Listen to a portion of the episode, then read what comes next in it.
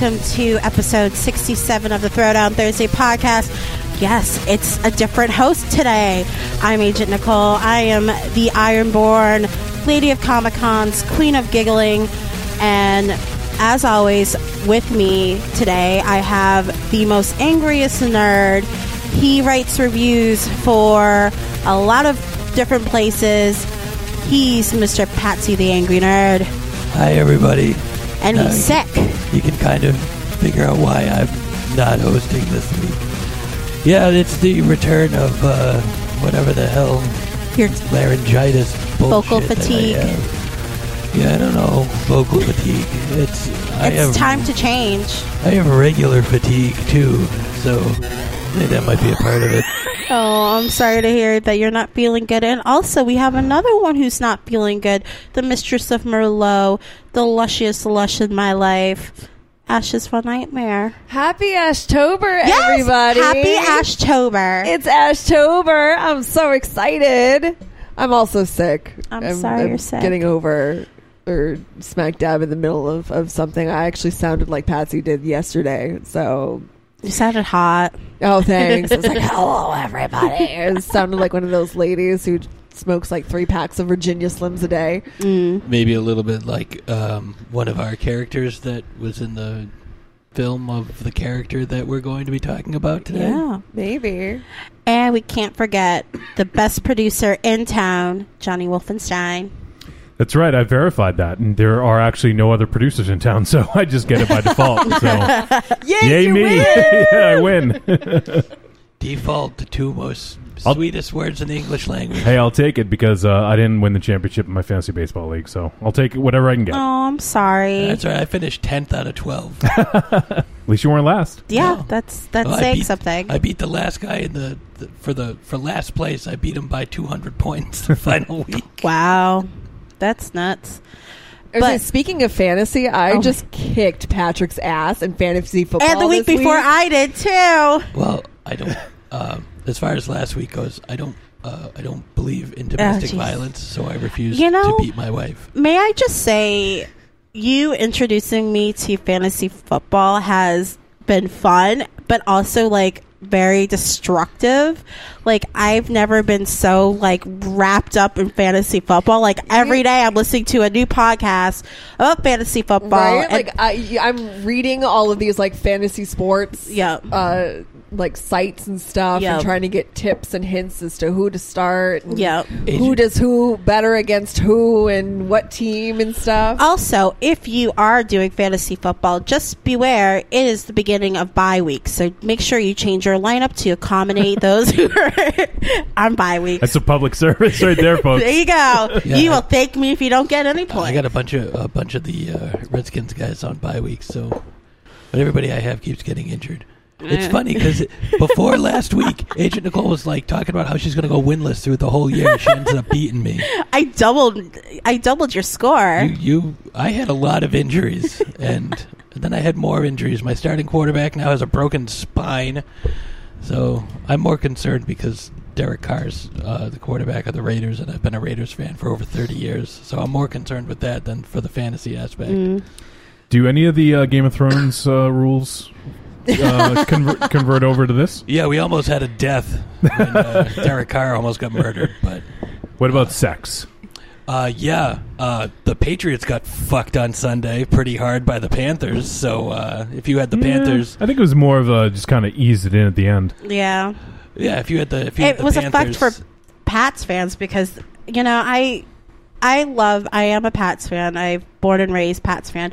But I don't appreciate almost having heart attacks towards the end of the fourth quarter. Like, come on, just ease, like, ease me into the game. Not fucking give me a heart attack towards the end. Like, I don't appreciate it. Well, well, Be Patsy. Thankful you're not a Cowboys fan. Yeah. Womp, womp. What they did, Patsy, though, is, is the Pats actually, they're doing it because we won too many times. So they need to give other people a chance. Yeah. So, yeah, you know, that's, that's probably what maybe your Raiders one day will uh, get there. Well, I mean, the Raiders did already win well, some I mean, Super you know, Bowls before the, the last, Patriots what, thirty were years? Good. So. Well, anyways, enough with the sports talk, but just remember. You brought it, it up. Well, no, it was fantasy baseball, and then it was fantasy football. But anyways, if you do play fantasy football, make sure you change your lineup. Bye week start now. Anyways. Oh, my God. Okay, so can I just talk fantasy for like two more yes. seconds? Because I signed up to play fantasy uh, basketball for the first time. Oh, my God. Patrick was already on me about doing that. And I, I said, no. If she wanted to do it, I need ten teams. I only need two more. And I'm all for the witty team names. And so I, I have to tell you guys my Go team ahead. name. I am the Tyrone Shoelaces Dribblers. Oh, yeah. For those of you who are unfamiliar with Basketball Jones. Basketball uh, Jones. I suggest you look it up. I got a Basketball Jones. Uh, yeah, our, our league is uh, the the uh, what the hell's our league? Oh, Space Jam two, Earth Jam. Yeah, I was trying to come up with something witty, and like I just wasn't feeling well. You couldn't so call it Space Jam two Back to Earth. No, I didn't like that. Damn, no, that was Earth good. Jam. Earth Jam. Okay, but anyways, so October it's very exciting month. It's Ashtober, but today, as we're recording on a Tuesday, also want to say happy birthday to Nick, who frequently leaves us voicemails. Today is your birthday, but happy you'll birthday, Nick. So happy, happy birthday. birthday! And I hope you're having a good one. So today we are going to be talking about one of my personal favorite characters of all time, Betelgeuse. Are you guys excited? Don't say his name. Yes. Betelgeuse. Beetle drink. Beetle breakfast. Beetle orange. Beetle, beetle, beetle.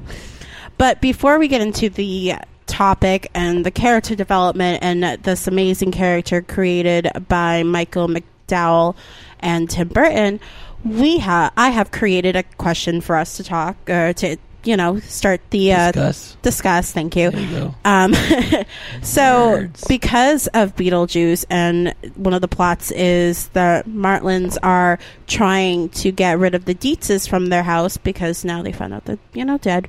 Spoiler alert. Um, they're trying to what? get rid. I know they're trying to um, get the Dietzes out of their house. My question to you guys is: if you were a ghost, how would you get people out of your house? It could be anybody you want. You could haunt anybody and do whatever you want with them. What do you mean if? What do you mean if what? When? When? when? When it will happen. So, Patsy, we'll go with you first. Well, um, I like to uh, delve into the paranormal, and I like listening to our friends over at the uh, Paranormal Punchers. And, um, you know, they were talking about a haunting recently, and the name escapes me, and I didn't write it down, but it was uh, the episode before their Chupacabra episode. So go ahead and listen to that because it's pretty good. Uh, they talk about a, a house that's haunted by the Black Monk. Mm-hmm. Um, and some of the things that happen is uh, there's a pair of gloves that come down and like start touching people's faces and stuff. Like that to me, that would be creepy. I would do something like that. Like just walk around and just like have gloves on and just like start touching people's faces and like booping them on the nose. Um, but then it gets into like, you know, a little more like hardcore stuff where, you know, things start getting smashed and, and broken. Like I would find all their like super fanciest stuff and like hide it and, you know, uh, you know, break their T V and like erase over all their D V R shows that they want to watch. And like, you know, like you'd see the, uh, you know, like in, like in The Shining where they're like writing red rum and, you know, shit like that gets written all over the walls, you know, in some of these hauntings, mm-hmm. like in, in Trick or Treat. Yes. Um, I would, I would watch their favorite shows and then spoil the endings. Oh, oh! That's what I would do. I'd be like, I'm like, oh, it's this, it's the finale of season of Game of Thrones. I would ruin Game of Thrones. Game of Thrones. Oh, that's mean. I'd be like, oh, Tyrion Lannister is Azor Ahai. You know, Davos is the true mother of dragons. You know, shit like that. You know, Davos. I would, I would. Uh, I would I would do that. All right. Ashes, how about you? So I, I had to really like think long and hard about this question mm-hmm. because um, there are so many people I want to haunt. Uh, I tell Patrick every day that when I die, I'm going to come back to haunt him. So, you know, not so much beware, just be like, hey, I'm coming back for you. So I will scare you while you're pooping. I'm watching you make stool. Oh. Ew. But but no, uh, I I would want to go like the horror route, and mm. I would love love love love to scare the bejesus out of my dad's side of the family. I hate them so much, and I would love nothing more than to set them up. So do things up. Uh, It would start out small, mm-hmm. like misplacing certain items, mm-hmm. uh, and slowly build upon that to make them think that they were going crazy to the point where they start to question their own sanity, mm-hmm. and then, you know, escalate to starting to write things on the walls and like legit, almost like setting up death traps. We basically have them. Like very similar... Like, I, I, so, because apparently, technically, as a ghost, you can't kill somebody, but I would want to drive them to kill themselves. Mm. Like, is that dark? That's dark, no, isn't no, it? Because that, no, because like, that's that what, I have something very similar to the point where my dad was like, holy fuck, are you my, are you even my child? Like, yeah, what? it would, it would start out silly. Mm-hmm. And like kind of like fun, like, oh, haha, like my hairbrush is over here. I thought I left it over here, but it's over here. And it would just totally escalate mm. upon that. It may take a couple of years, but I swear to God, I would love every fucking second of it. Mm. You and I have like the same idea, because I have figured like if someone was living at my house, you know, I would start slowly. I would, first of all, probably one year would be just dedicated of dedicated to just observing them. What are their tics? What are their fears? What gets them upset? And then slowly build on those phobias, those fears, things that will, you know, freak them out. And then start playing tricks. Start playing, get a little bit deadly. Start putting knives on the floor so that they're like stepping and cutting their feet. And then, you know, setting some dangerous traps to the point where they're just starting to get insane. Insane in the membrane and... Kind of like one of those, my house is trying to kill me. Yeah, you know? Basically, yeah. yeah. Yeah. And I was telling my dad that, and he was just like, um, all right. I don't know what to say other than you've got a fucked up head. But I think that if somebody was living in my house, so say, you know, I owned a house, I passed, somebody purchased it, and they are now, you know, living in this house that I... Breaking up your stuff. Yeah. yeah. Like you put um, your heart and soul into it, right, and then right. they come this, in and just destroy everything, or just yeah. it's it once was a happy house and then it just turns into sheds. Right. Like it would all depend on who moved in. Like if they were respectful and mm-hmm. you know, uh, were just, you know, nice people, for lack of better words, mm-hmm. then I probably wouldn't do any of that. You know, I might, you know, make myself known here and there just for kicks and giggles, because, you know, yeah. I gotta do something. Right, you know, gotta do mm. drink their wine. Uh, you know, gotta do something to pass the time. But like if they were horrible people, like I would just take it upon myself as like, you know, my service to humanity, uh, you know, in the afterlife to to take care of them appropriately. Yeah. So before we go into our first break, um, Patsy, I wanted to ask you, you have been doing a lot of reviews lately, and I know you wanted to sh- give some shout outs to those that you've been working closely with. Yeah, so I've been uh, I've been working with uh, My Fantasy Sports Talk for a while. Uh, I write articles on um, you know, sports and entertainment issues. Um, I started writing some podcast uh, articles. Mm-hmm. Yeah, I did one on uh, Talk Without Rhythm. I did one on uh, Trick or Treat Radio so far. I'm going to be doing more this this month. I'm also going to be concentrating on women in horror. Mm-hmm. Uh, so I'm going to be talking with some of our friends. You know, um, Amber Fallon, Izzy Lee, uh, Jeanette, mm-hmm. who has been uh, just doing tons of artwork and stuff for, for everybody. She designed our, our logo. Um, I also do comic reviews. I do Spectacular Spider-Man and... Uh, Um, uh, Mighty Morphin Power Rangers for Shoot the Breeze Comics. Mm-hmm. So I do that. And then, you know, I work closely, as if you remember Brandon on last week talking about Comic Book Illuminati. We do a lot of stuff with cross promotion with mm-hmm. those folks. So if you're looking for uh, some groups to join because you want to want to uh, get your nerd on, so to speak, to steal somebody else's phrase. Um, you know, those are some groups to check out if you like different comics and, uh, and uh, random things. And uh, Wolfie, why don't you go ahead on that? Ha ha ha ha! I'm watching you make stool. Seriously? Really? That's her fault. She said it earlier, so I, I had know. to play the real thing. Well, anyways, with that, we're going to take a short break and stay tuned as we discuss Beetlejuice. Oh, shit, I said it once. One more time. Don't do that. I can't help myself. Do you love a scary story? Do you love to dance? The Big Scary Monster Haunts at Midnight is a collection of dark songs about sex, love, Monster Hunting Electro Shock Band, The Deadites.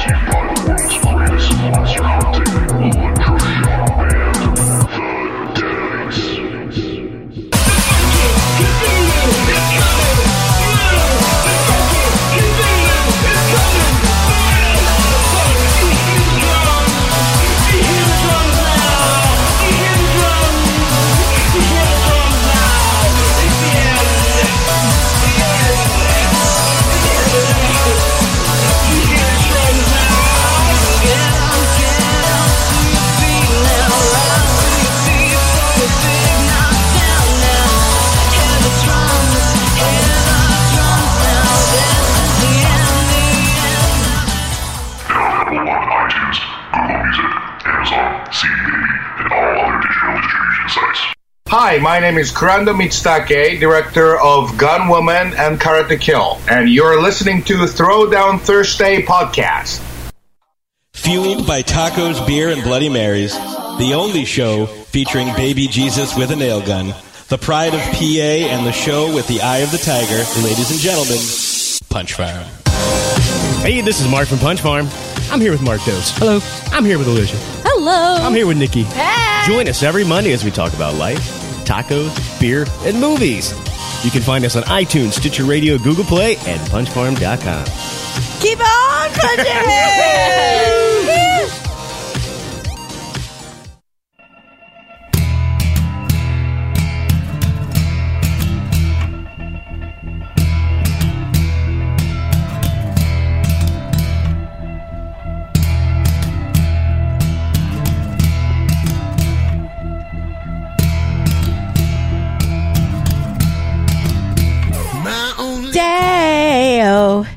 Day-o. You guys ready? No, it's the nighttime. It's, I know that because it's dark out.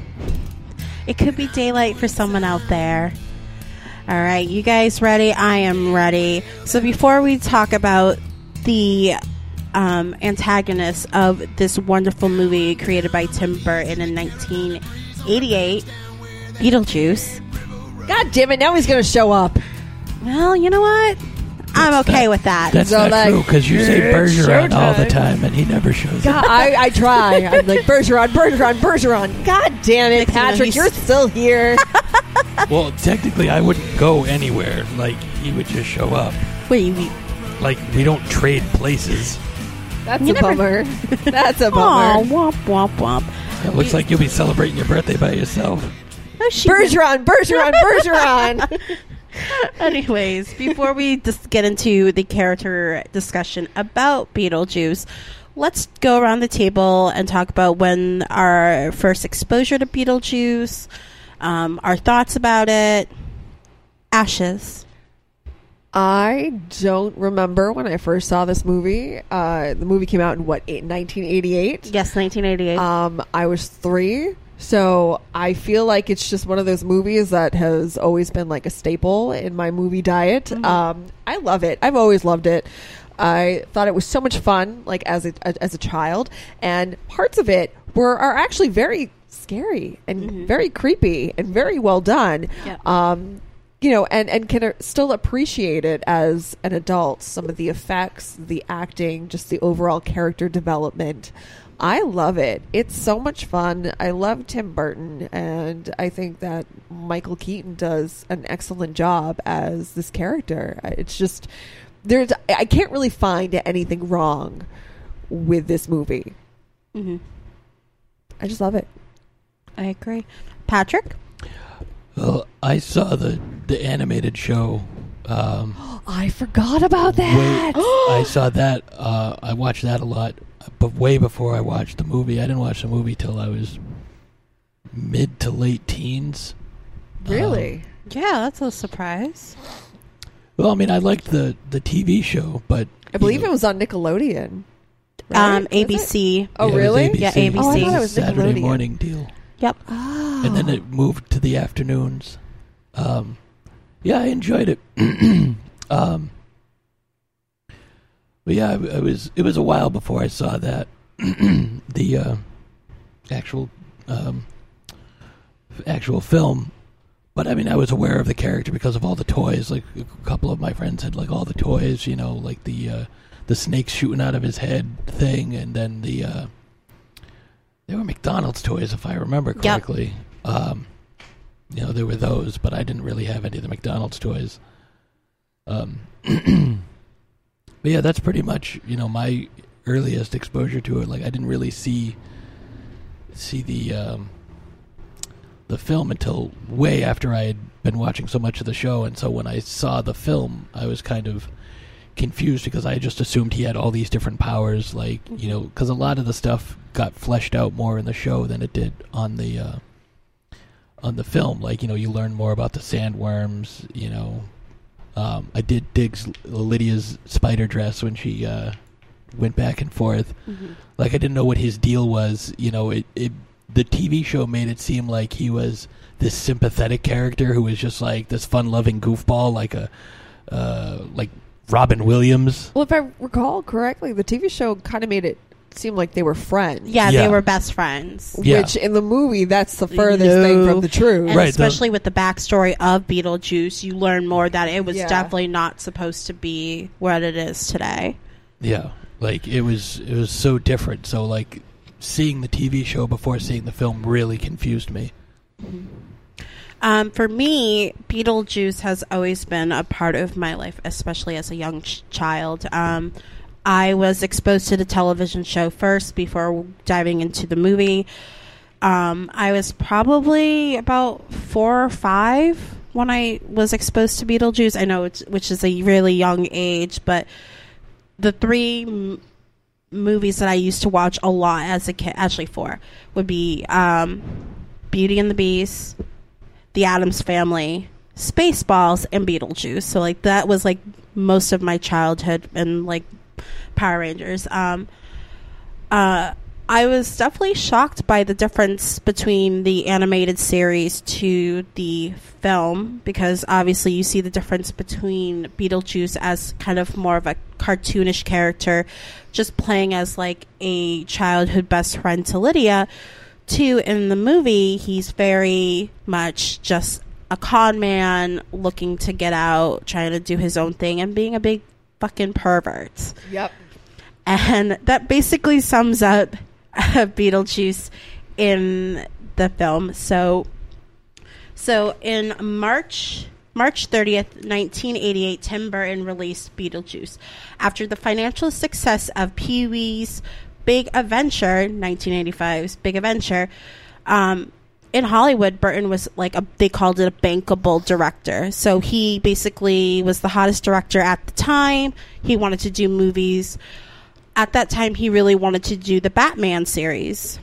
And unfortunately, um, Warner Brothers were not into doing it right at that time. They were, it was a big risk. So um, Tim Burton was taking scripts, looking at scripts, and he was rejecting them left and right until he um, got the hold of Michael McDowell's story about Beetlejuice. So... Um, McDowell's original script is far less comedic and much darker. Um, Beetlejuice was supposed to be a winged demon who kind of shape shifted into a Middle Eastern um, man who was, his original plan was to kill the Deets and basically torture one of, I believe that they were supposed to have in the movie another child, Catherine, Kathy, or something like that. Yep. and torture her, and then, unfortunately, rape Lydia, which is something you don't really want to see or talk about. So basically, Warner Brothers was like, this needs to be a little bit more comedic, a little bit less scary. So they kind of toned down a lot of the original script, especially with the car crash with the Matlins. They didn't want to make it too graphic. They kind of just skipped over that part in the original movie. Um, so Betelgeuse, the name Betelgeuse, is um, comes from the uh, red star in Orion's belt. Um, if you're into constellations. Yeah, science and space. I know. We're dropping some science knowledge on the show.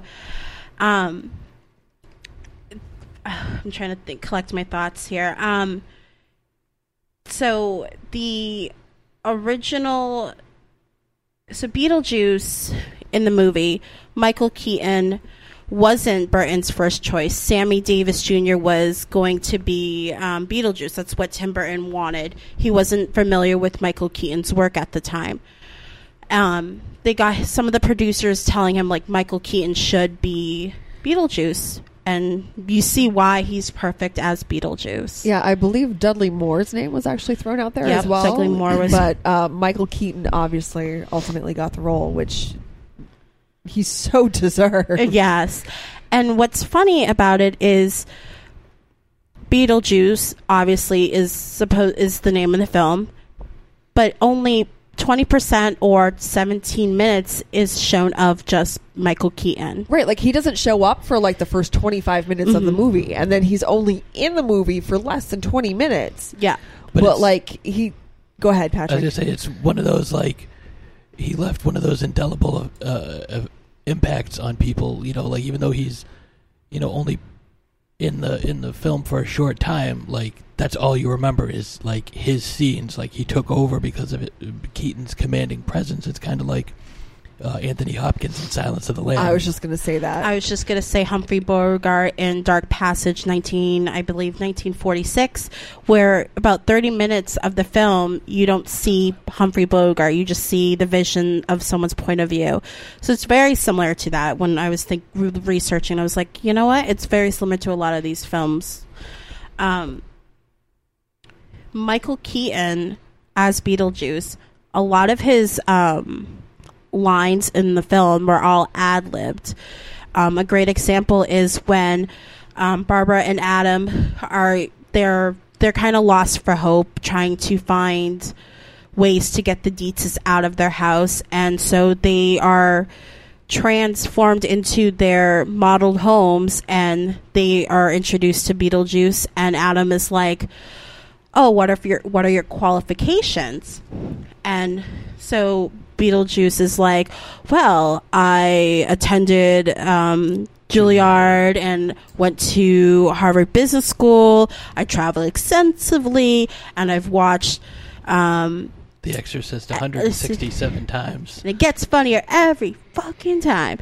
And actually, um, a little fact on that is all that is done in Michael Keaton's voice. That's the only time he kind of breaks out a character, and that that stuff that he talks about attending Juilliard and going to Harvard Business School is true to Michael Keaton, which I just think is really funny that he gets to do a lot for this character and give him a backstory when he really doesn't have really a backstory. So, um, Ashes, I see you have some notes. Well, yeah. Um, so according to Michael Keaton, the Betelgeuse character, uh, first of all, he based his performance of Betelgeuse on Chop Top from the Texas Chainsaw Massacre two. So that's a little fun fact.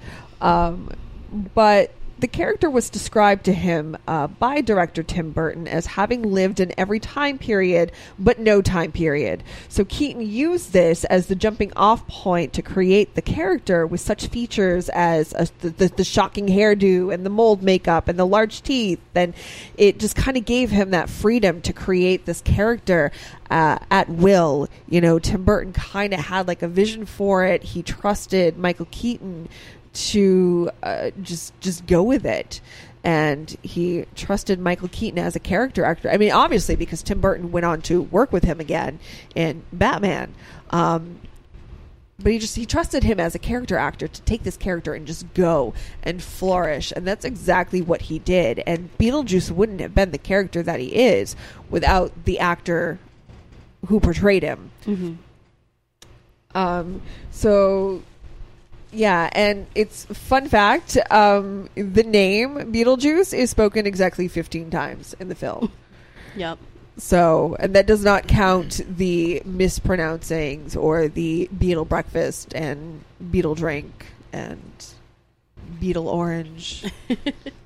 And what's funny, well, it's not really funny, but this is actually Michael Keaton's favorite film. It's his favorite favorite role in his career so far, which I don't blame him. It's the most, like, for me, a lot of people would see him as Batman. For me, I, when you talk Michael Keaton, I instantly think of Beetlejuice. It's funny because it's that's his favorite movie, but it's Alec Baldwin's least favorite. Yeah. He said it's, like, he doesn't like his performance. It's the his least favorite film that he's done, which is kind of funny. Well, it's probably because he's so square in it. Well, I mean, just, uh, too hip to be square. I don't. I don't think his. Uh, I don't think his uh, performance was bad, but you know, it.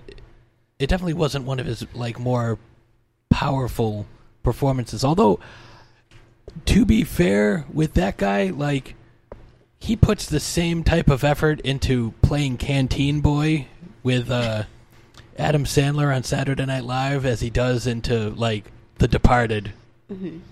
you know, or yeah, um, the uh, the the one uh, Red October, Hunt for Red October. It's like the same thing. Like, I don't know. It's so uh, there's there's a lot of theories of how Beetlejuice kind of died.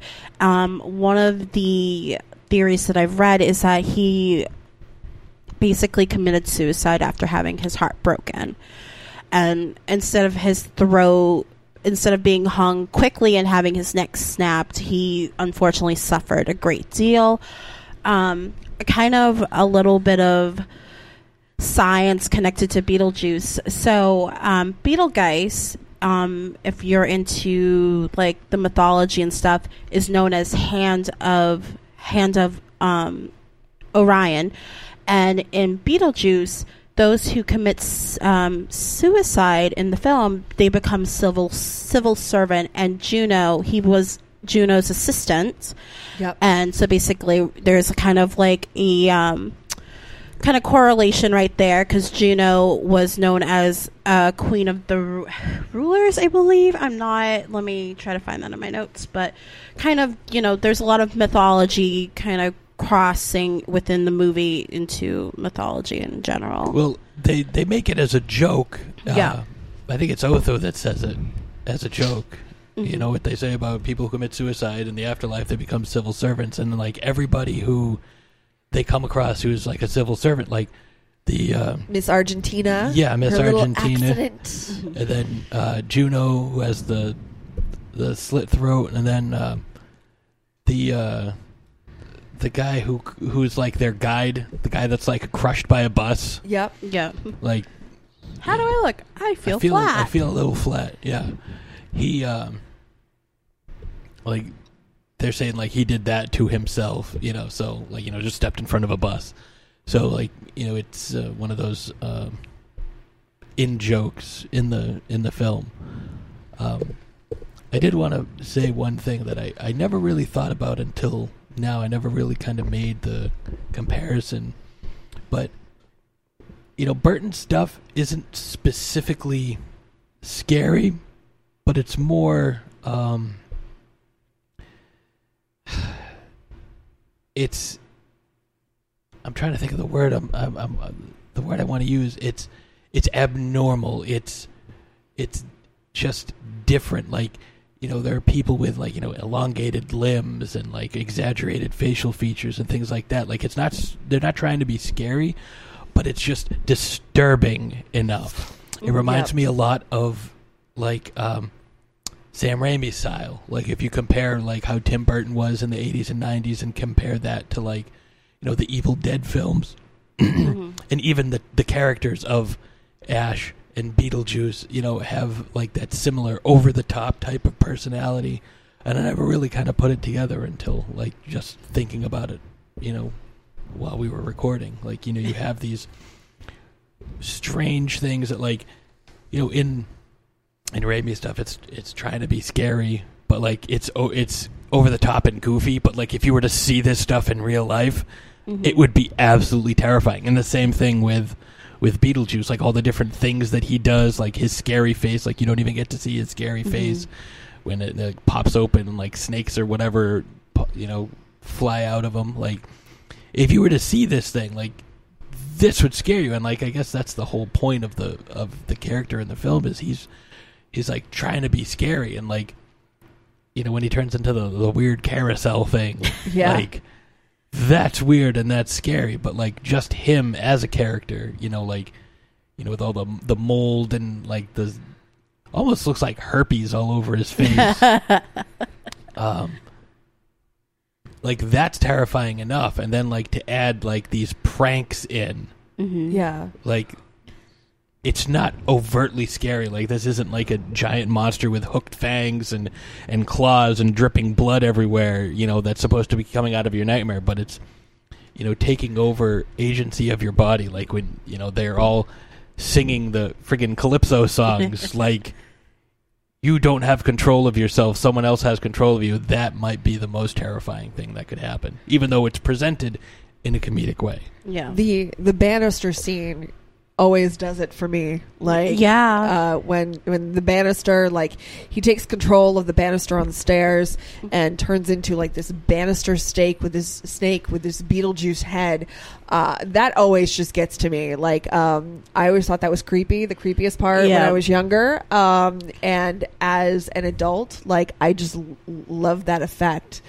And how, like, it, even still, like, you know, he's he's so creepy, and he's encroaching on Lydia, and he's almost like kind of like salivating as he's like yeah. approaching her, like and a then, weird obsession. And then Barbara is like, "That's enough," you know. Uh, Barbara Maitland, the the dead girl who conjured Gina Davis, Beetlejuice. Um, you know, she's like, "That's enough." Like, you know, this Lydia's their their confidant and their friend. And the only person who's actually being understanding and nice towards, you know, they're they're dead, and they're trying to get used to the fact that they're dead. And, you know, Lydia's this little weird girl um, who I myself fucked. I was a little weird girl. Um, but yeah, I just I just I loved that. But like Beetlejuice himself, the character, like he was just rude and crude and perverted, mm-hmm. like, you know, and, and obnoxious. He was so obnoxious. Yeah. Uh, but so like, yeah, like you're saying, the character himself was not so scary. It was what he did. It's the way he's presented to you that is just like, you just feel like you need to take a shower after being in his presence. Yes. Yeah. And then the, the wedding scene. Oh, my God. I love that scene a lot. Well, it's, as it's much as I don't like the, it. uh, talking about the, um, the snake thing, like they had to reshoot the ending of that because they did all the effects for it prior to Keaton being cast. I was just going to mention that. So they had to kind of reshoot it when they showed like the face of the snake, because they had to redo it and make it look like him. So, but yeah, no, it, it he's not presented as a scary character, but when like when you think about the things he does and his motivations and who he is, like he's this con man, but at the same time, he's also dead and has all these powers. And he right, like he's this free exorcism with every possession. He's yeah. a like, living buster. Like he goes who exterminates the living. Sleazy car salesman, but like he's yeah. not selling cars. He's trying to steal your soul or something. I don't know. So, oh, I had a question and now I can't think of the question. Hold on, give me a second. But what is your favorite scene with Beetlejuice out of the seventeen minutes he's in the film? The wedding scene. The wedding scene. Why? Like that whole, I just, A, I love the look of of everything. Um, if we had money, that's what your dress was going to look like at the wedding. Yeah, I was totally going to go full on Lydia Dietz. Um, But I, it's just, it's that ultimate build up. You know, Lydia is willing to kind of sell her soul to Beetlejuice by marrying him in order to save the Maitlands and ultimately her family. Um, and, you know, so Beetlejuice comes and uh, does his thing. And now they find themselves, you know, in this situation where they're getting married. And I just love it. Like the colors and the obscurity of the fireplace, the way it just turns into this altar with this really weird, like, rock looking guy. Like he kind of looks like he has a rock head. I don't know. Comes out to to officiate, and all of a sudden, like, Lydia looks down and she's in this gorgeous dress, and Beetlejuice turns around and he is all ready to rock and roll in this suit and stuff. Mm-hmm. And it's just, I mean, there's some terror, like sheer terror in that scene, like Lydia sitting there, like the look on her face, like, oh my God, am I really going to have to marry this guy? Like, what did I do? And her her family, you know, her her mother and her father are incapacitated. They can't do anything. um Barbara and Adam have been sent to, like, other dimensions at this point, so they can't do anything, or so they, she thinks that they can't do anything.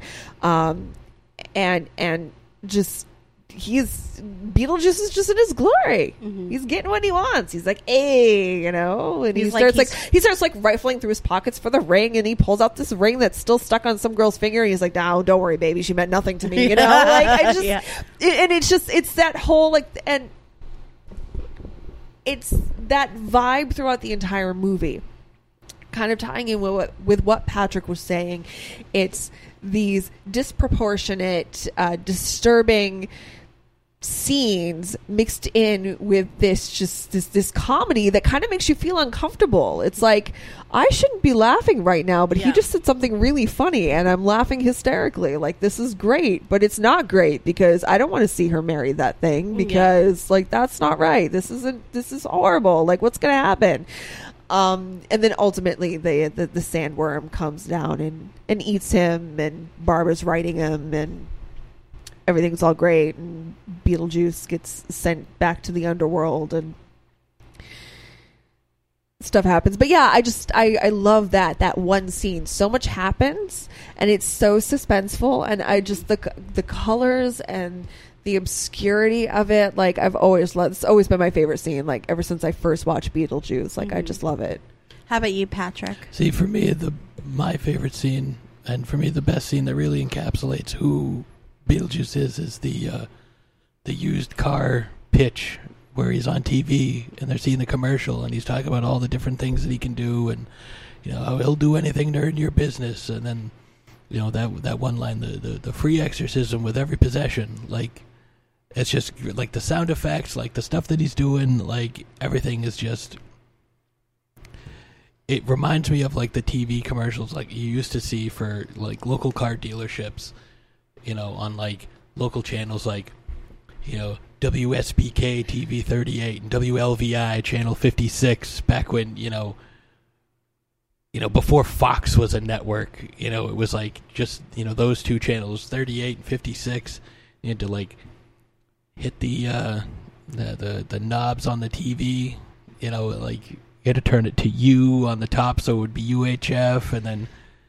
It sounded like a machine gun trying to switch back and forth between your favorite shows on the big console T V. Like, yeah, I yeah, have no idea what you're talking some about. Some of you young kids don't know, but there used to be T Vs before um, before some uh, some things had stuff with, I don't know, I can't think anymore. I'm, Are you high on some cough meds? No, I'm tired and sick and tired. No, I'm not sorry. Yeah, that's because you're a jerk. Yeah. For me, my favorite scene would be the first time they physically meet Beetlejuice. Just that entire scene where Adam and Barbara are in the model that Adam has been creating for many, many months. And they're wondering, okay, like, we have to dig him up. He's throwing the show. And he pops out and he's just like...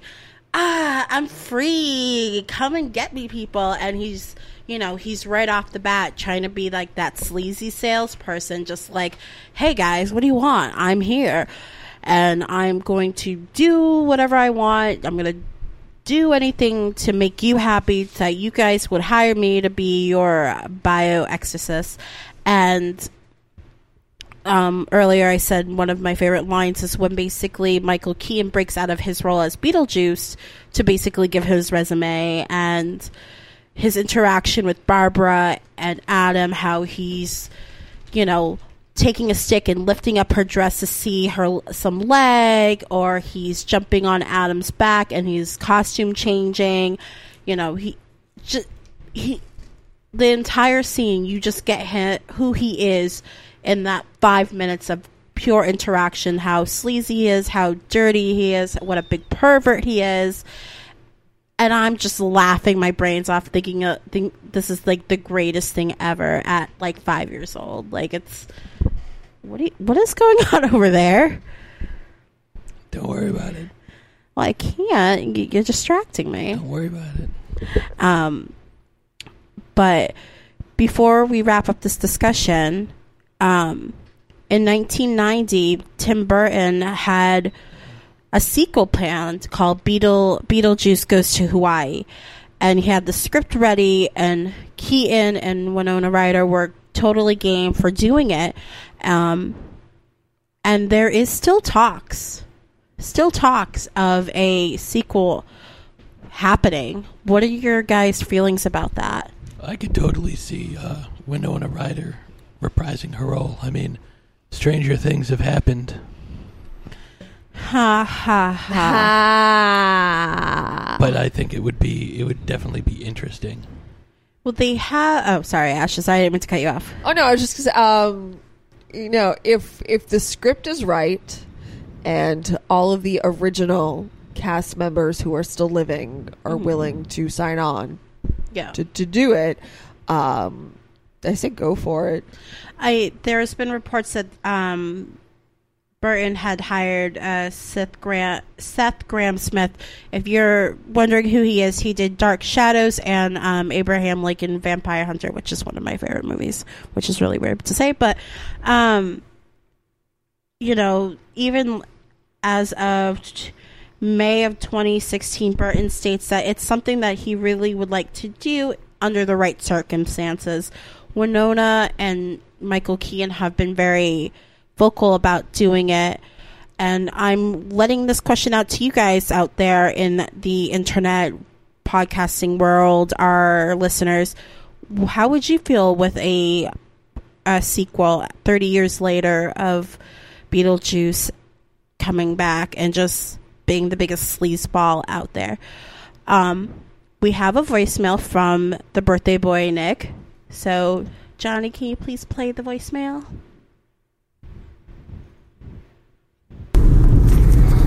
Hey, guys. Um, I just wanted to talk a little bit about the two topics you guys were, characters um, or films you guys were discussing today.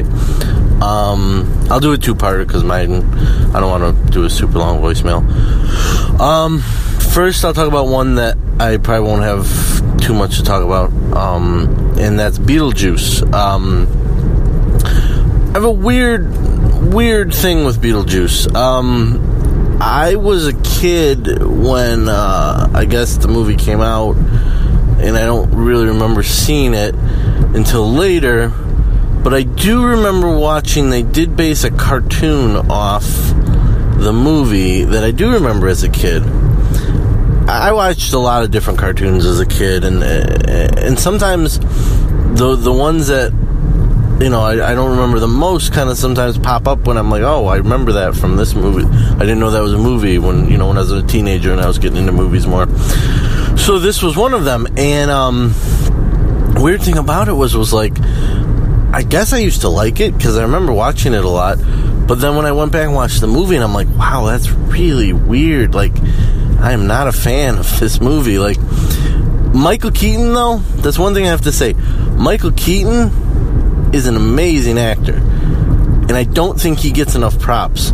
Because yes, he wasn't the first Batman. We, Adam West and, and the serials on were the first Batman. Really, uh, Adam West is, is, you know, takes up that chalice. But you got to remember, nineteen eighty-nine, that was Batman. Tim Burton was Batman. You know what I mean? Like, he, he did... And then that was Michael Keaton. Michael Keaton was our Batman. And that's huge. And then, but little, and then look at this role, Beetlejuice. Like, just so weird and so interesting. And, like, look at Birdman. I know it's not, like, probably his most popular role, but he's very, like, crazy in that, too. Like, he's a very interesting actor. I, that's what I want to talk about more. I, I mean, Beetlejuice is, it's interesting, it's weird, it's, yeah, I don't know if it's a story. I, I think it's something just, I, I didn't research this enough before I made a voicemail. I think it's just something Tim Burton made up. If not, I'm, I'm could be wrong, but it's very unique. But I just, the movie, I remember watching a T V show and then watching the movie later on, and I was just like, what the hell is this? Like, I, I do remember from the T V show when once I finally saw the movie, she says the name, obviously, three times, and Beetlejuice comes. But she always went to a world, and I guess she kind of went to a world, but it was more just Beetlejuice coming to, and, and the whole thing screwed me up too, because it was like, it was Lydia and her parents, and Be- and then she'd call Beetlejuice. It wasn't Lydia, her parents, and two ghosts. You know, that always confused me when I, when I finally saw the T V show. Great character actors in it. Um, uh, obviously I can't remember their names, but you know, you got the girl from... Lydia's mom is the, the hilarious actress from all the Christopher Guest films, uh, like Best in Show and stuff like that. Um, but, yeah, it, Beetlejuice is... I don't get the phenomenon with Beetlejuice. I, I think he's cool. I think that Michael Keaton did an amazing job being this weird, weird character. But, you know, I, I don't get the, the whole phenomenon of it. But, you know, that, that's my two cents on Beetlejuice. I'm sorry I didn't have much to say about it, but I just really think Michael Keaton's great. I think he's a great actor. I think he can kind of do, maybe not everything, but he damn near tries. You know, he does, that's one thing I got to say about him. He, he tries some weird roles, and he puts his heart into it, and that's what I got to love, you know? I mean, I love when actors like to step out of the box and try something different, and, and that's Michael Keaton, man. He'll do... He'll do big, serious roles. You know, he'll do Batman, and then sometimes he'll just do these. There was, for, for example, there was this H B O, like, mini, it wasn't even a series, it was like two episodes or something. Or it was a movie, it was a movie. And it starred the Curb Your Enthusiasm guy, and he went back to his, or, or some town in Maine, or, or, or like some islands or whatever in Maine or something. And Michael Keaton played some weird, like, explosion, like, uh, guy, and he worked with Bill Hader, and he was hilarious. But that's what I mean, he just does weird roles sometimes, just because he wants to, and that's why I love him. So, thanks, bye. Thank you, Nick, for your voicemail. Um, I can understand the hesitation and the, tra- the, you know, going from animated series to movie. I went through the same thing, but...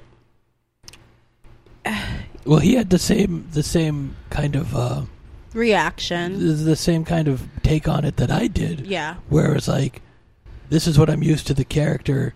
Why is it so different from... Yeah. You know, why are the movie and the T V shows so different? Like, you know, I didn't even bring up the thing that he brought up. Like, there were no ghosts. Like, you know, there was no Adam and Barbara in mm-hmm. the T V show. So it was, it was definitely, um, it was definitely a big difference.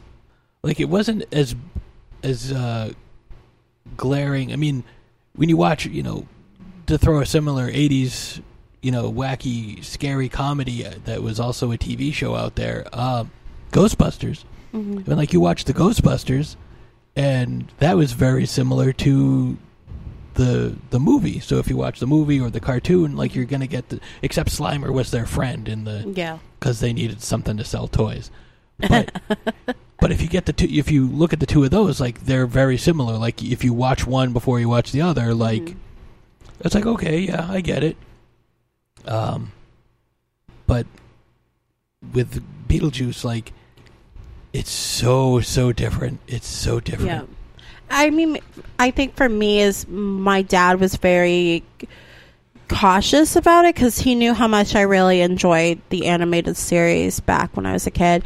And so when I wanted to watch the movie, I remember, I kind of remember him kind of being very hesitant and saying, you know, like, just beware, this isn't the animated series. So, you know, but you are right, Nick, about Michael Keaton. He's just a phenomenal actor who, you know, doesn't get enough praise, especially in Hollywood. I mean, he's just, he's a phenomenal actor who does wonderful ro- roles, and he's very underrated. Um, he was nominated for an Oscar. For, yeah, for Birdman, I'm aware. But it's just seems... I mean, that's... No, no, no, I, I know, I know. But it's just like, it's so late in his career. Like, I just, you know, I... No, for, I, I hear what you're saying. Like, it's just like, you know, he's such a... diverse, you know, he has such a diverse career, and it's just, you know, he's finally getting the recognition after all these years. Like, come on.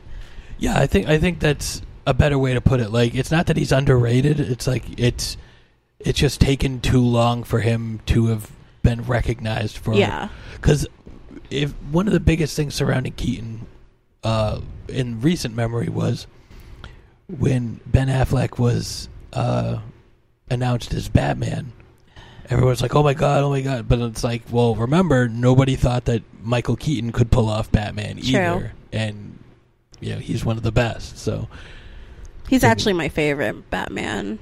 But anyways, um, so let's head into a break, and we will come back. We've got battle results, we've got announcements, we have another voicemail, um, and we'll wrap things up.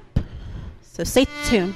Trick or Treat Radio is a phantasmagorical spin kick straight through the heart of pop culture, navigated by the Deadites. We are the world's greatest electroshock band. We destroy monsters, we drink booze, and we win championship belts. If you're not listening to Trick or Treat Radio, here's a taste of what you've been missing.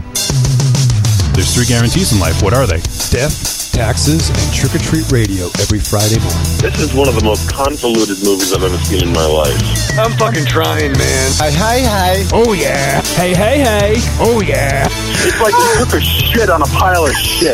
But you shit on him right. for liking what he likes. Yeah, well, it's my job. This podcast is now banned in Germany. It's me, Giovanni Lombardo Radici. Shut up. I call bullshit. I demand someone to bring me the face of Lindsay Lohan. If I had genitals, I would definitely bang her. Oh, wait. She's a great big fan person. You just hit the jackpot. This is a weird movie, huh? It had action. It had suspense. It had great characters. It had great acting. I'm going to strangle you with my jockey shorts. I don't like mobster movies. All right, well, here's my take. You're a sick fuck. Thank you. Now shut the fuck up and let me talk. Have you ever seen two thousand one? The okay. box, right? The box and the monkey. Available on iTunes, Stitcher Radio, and trick or treat radio dot com. Arrivederci, douchebags. Hi, this is Samantha Newark, the voice of Jem and Jerrica from the original Jem and the Holograms cartoon series, and you are listening to Throwdown Thursday on the Grand Guignol Network. Hello, this is the Sasquatch, a k a. Bigfoot, but you can just call me Frank, and when I'm not stomping around the woods throwing rocks at hunters, I like to listen to the Paranormal Punchers podcast. That's right, Paranormal Punchers. They talk about all things paranormal, and they're hilarious. Go find them on iTunes, Stitcher Radio, Google Play, and paranormal punches dot com.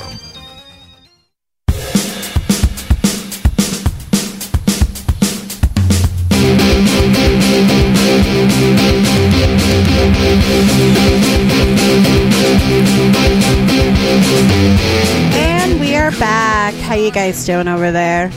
I'm ready for bed. You're ready for bed? How about you, Ashes? I don't have any wine. This is weird. I know. I'm kind of concerned. Well, you kind of traded it off. Podcasting sober. This is so weird.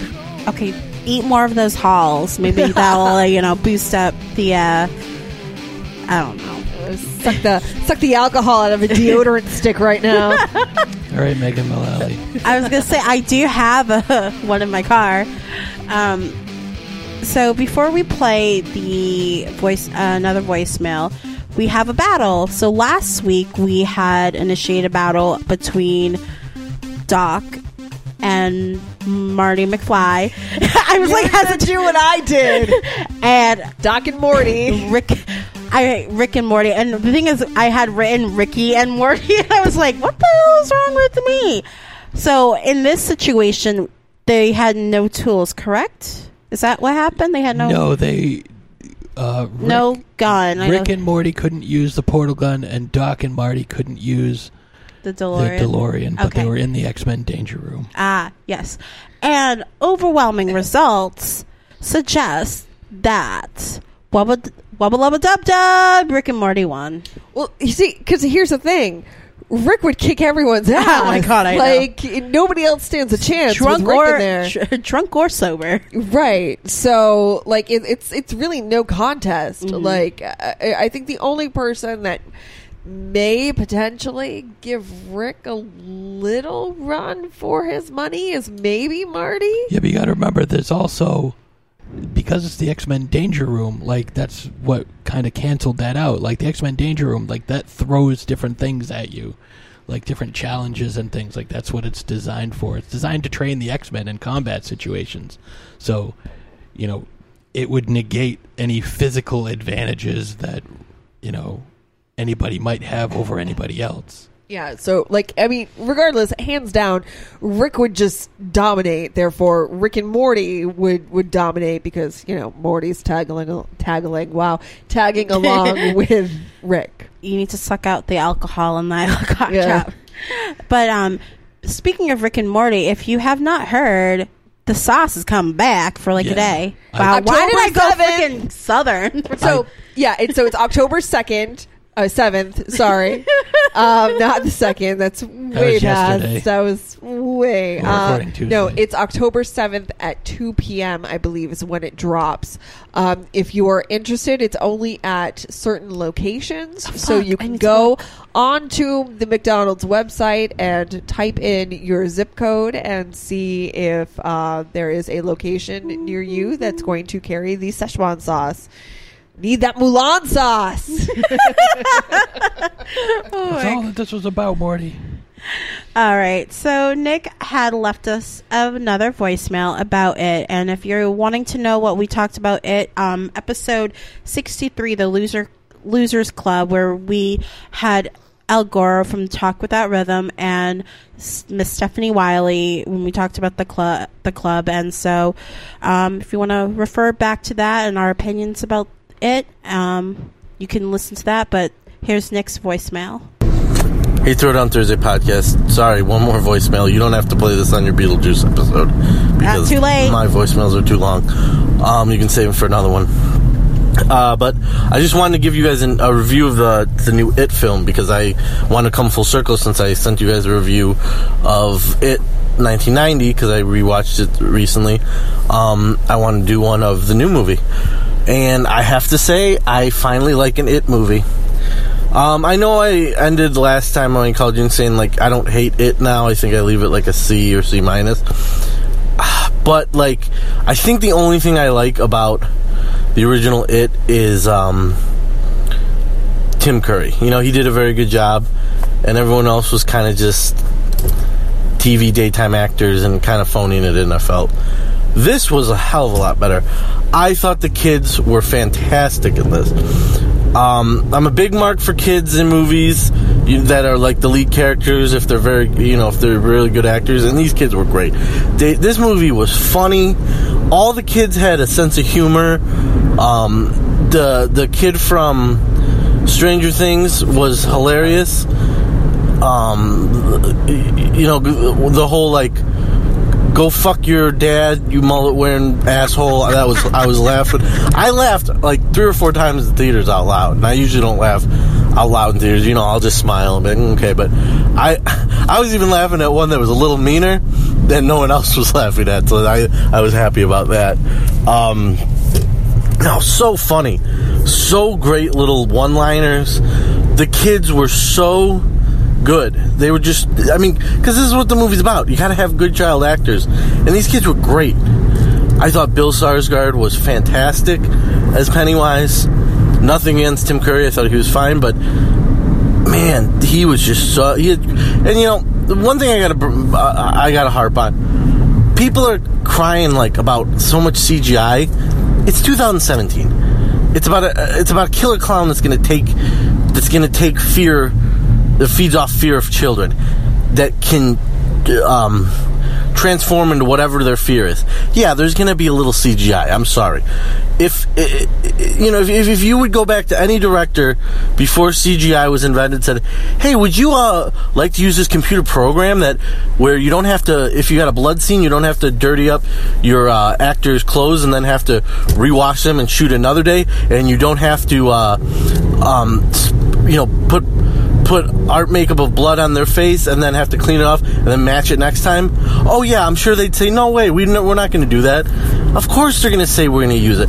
They you use C G I when it helps you. It's a tool. They didn't overuse it. I you know I thought they did fine. I, I hate horror fans. They they gripe about everything. They'll find anything to bitch about. And that was the one thing I was reading the most was like too much C G I, too much C G I, whatever. Like.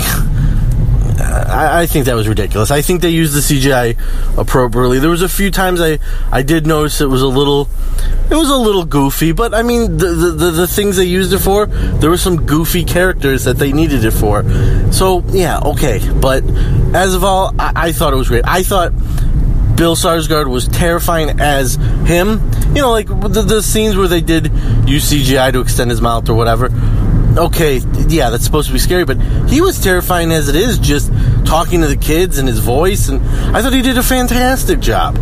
Um, but no, this this is an It film I'd like. I probably wouldn't end up owning this movie. I wouldn't, because I like to run out and buy a bunch, a lot of the new movies that I like, but this is definitely, like, maybe a possibility in the long run, because I was just blown away on how good this is. And how it ended was smart. Um... I don't remember how, because the movie, the original just goes through. I don't really remember when it uh, splits, but I don't think they do it as good as they did it in this. Um, we, I had one person in the theater going, "What do you mean, chapter one?" I was like, oh, Jesus Christ. But uh, that I thought it was great. It was It's a B plus for me. Thought it was a hell of a fun time. Very surprised on this one. So uh, thanks, guys. Bye. Thank you, Nick, for your voicemail on It. I'm glad you enjoyed the uh, the the film. And, uh, no, I hear you with, with some horror fans. They complain about a lot. Um, you know, too much C G I, not enough C G I. But, you know, um, you're, you you make a valid point where sometimes, you know, if there's a lot of, uh, you know, if it's like a big blood scene, it's easier.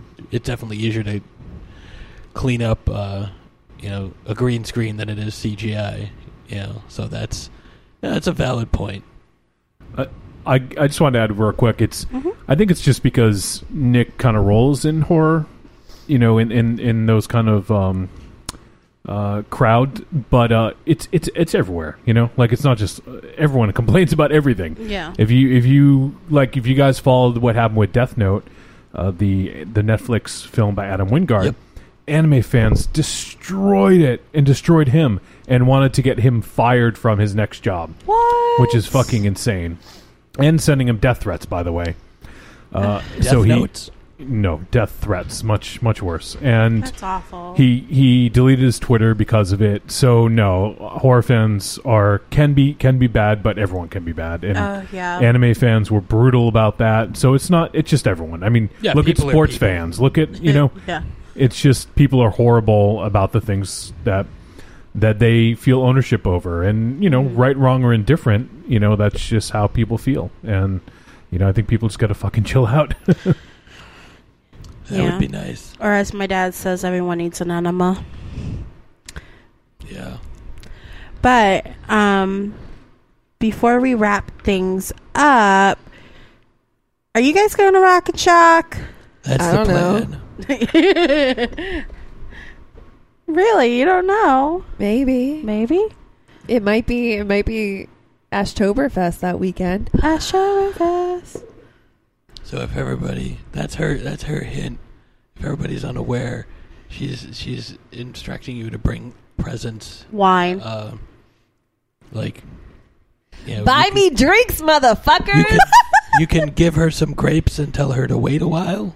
Uh, you can do that. Here, ferment these. But uh, yeah, we will.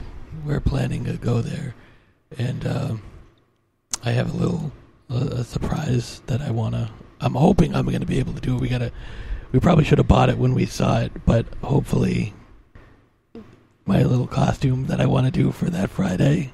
Oh well, we will. Yeah. Yes, yes. There, there are some, some surprises in store. Mm-hmm. The Throwdown Thursday crew at Rock and Shock. Um, it'll be fun. I so will be. Be there or be Arthur. Yeah, uh, yeah. Or, or or be there as B. Arthur. Um, That's even better. Hey, that's an idea for you, Patrick.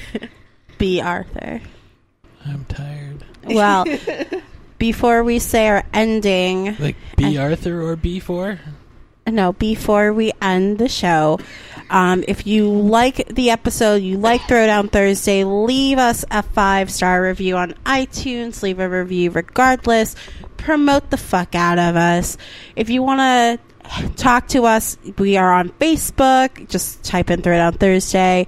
Um, we are all on Twitter. Patrick is at Patrick Grayhall. Ashes is at Miss Vaughn Nightmare. Nightmare being spelt as N I T E M A R E.